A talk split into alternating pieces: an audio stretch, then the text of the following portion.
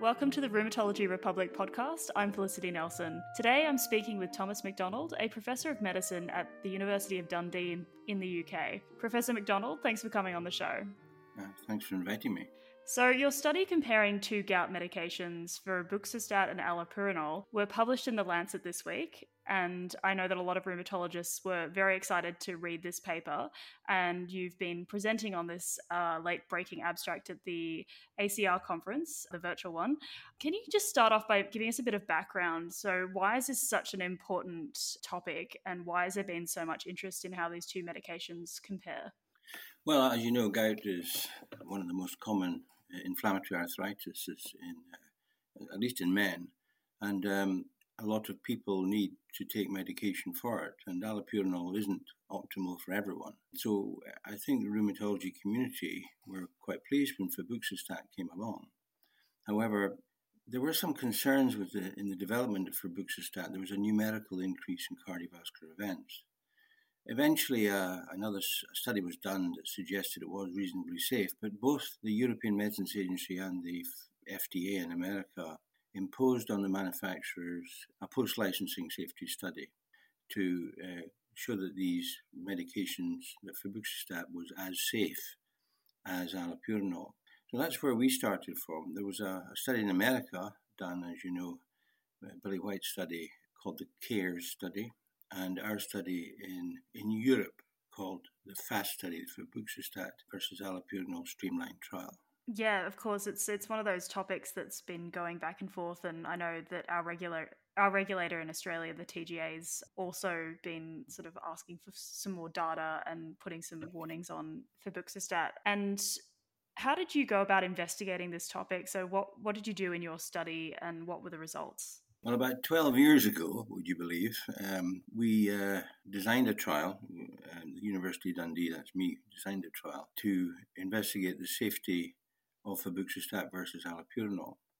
And this was a study called a PROBE study, a, pr- a prospective randomized but open blinded endpoint study. So the people adjudicating the endpoints didn't know which treatment the patients were taking, but the patients did. And we randomized over 6,000 people and followed them up. I think the average follow up was four years. It was a long term trial. And um, we followed them up for heart attacks, strokes, and vascular death and all cause mortality. Now, we have something in Europe that is a pretty good way of tracking patients, and that's called record linkage. So all the hospitalizations are stored on big government uh, NHS computers and all deaths are also, all certified causes of death are also stored. So we were able to get consent from the patients to link their names and addresses and NHS numbers, etc., to these electronic records. So we had a very good way of tracking these patients to the end of the trial. Now, as with all trials, uh, over a very long period of time, some people drop out and never want to be contacted again and never want you to use any more of their data. That was pretty rare in our study, about 6% did that. Others got fed up with being part of the trial, but allowed us to track them by record linkage to the end. Um, but most people just kept being quite happy to be phoned every couple of months by our nurses to see how they were. So we had a sort of belt and braces way of knowing how what happened to our patients. We, we got it from the patients, we could get it from their GPs, we could get it from the consultants in hospital, we could get it from the record linkage, and finally we can get the death certification data. And what we did after, thereafter was try and get hold of the original case records, and we would copy them and redact them and send them to our endpoint committee. So this is pretty gold standard way of deciding who had a heart attack, who had a stroke, and who died of vascular cause of death. Because all cause mortality is easy because you're either dead or you're not dead. So that's the, that's the easy bit.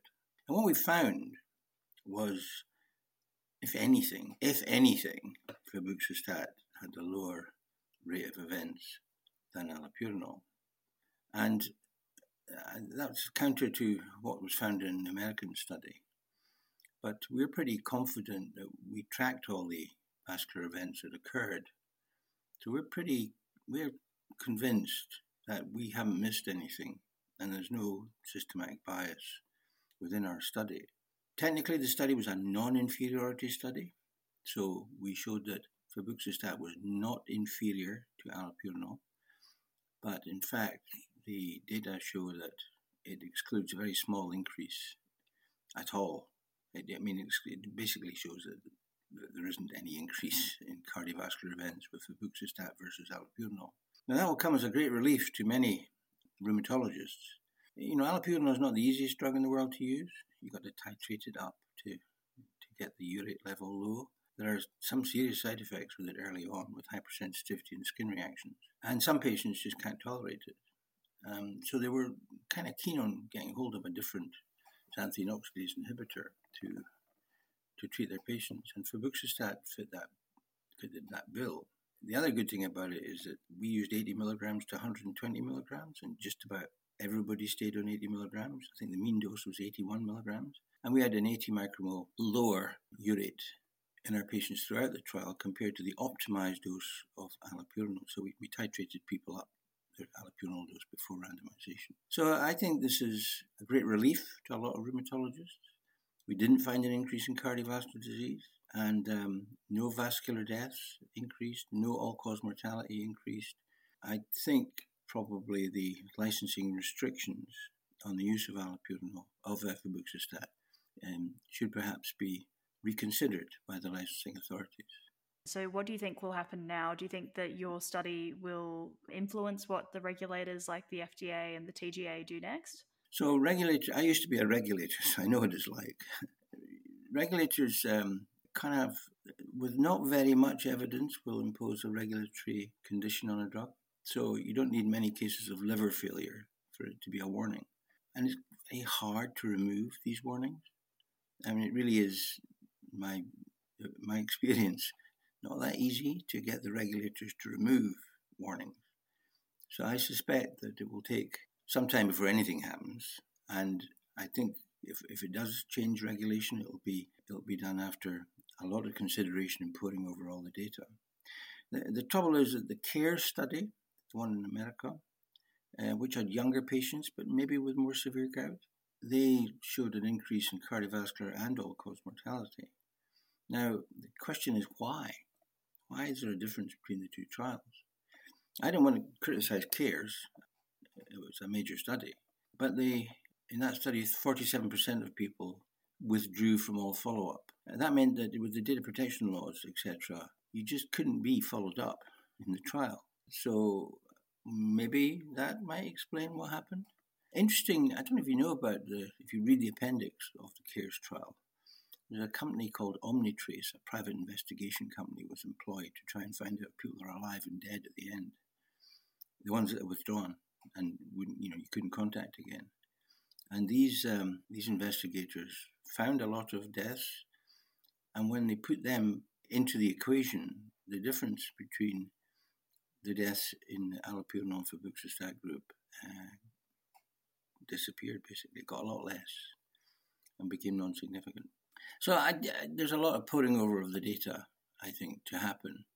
I would hope that at least physicians will take the view that after CARES, if you're a patient who's having trouble with allopurinol, that it's not unreasonable to change you to febuxostat. Our trial shows that what will happen is what happened in our trial because it's got quite good what's called external validity, being an open trial. Some people might not like febuxostat, as has happened in our trial, some patients withdrew early on from febuxostat because they'd been quite stable on allopurinol for many years. And you could argue that our trial is favourable to allopurinol because most people had been on allopurinol a long time, and therefore the problems with allopurinol had all been sorted out in the group who got randomized in our trial because you have depletion of the susceptible patients in that population. So I, I suspect that the regulators will look closely at this. We're preparing the full trial report, which is an enormous document of everything that happened, and uh, we'll see what happens. Well, thank you so much for coming on the show and giving us your insights and, and the inside story of how that all went down. It's so interesting, and I'm going to go back and read the, the full paper um, before writing this one up. So, thank you so much again. It was yeah. great to hear from you. Ta-ta.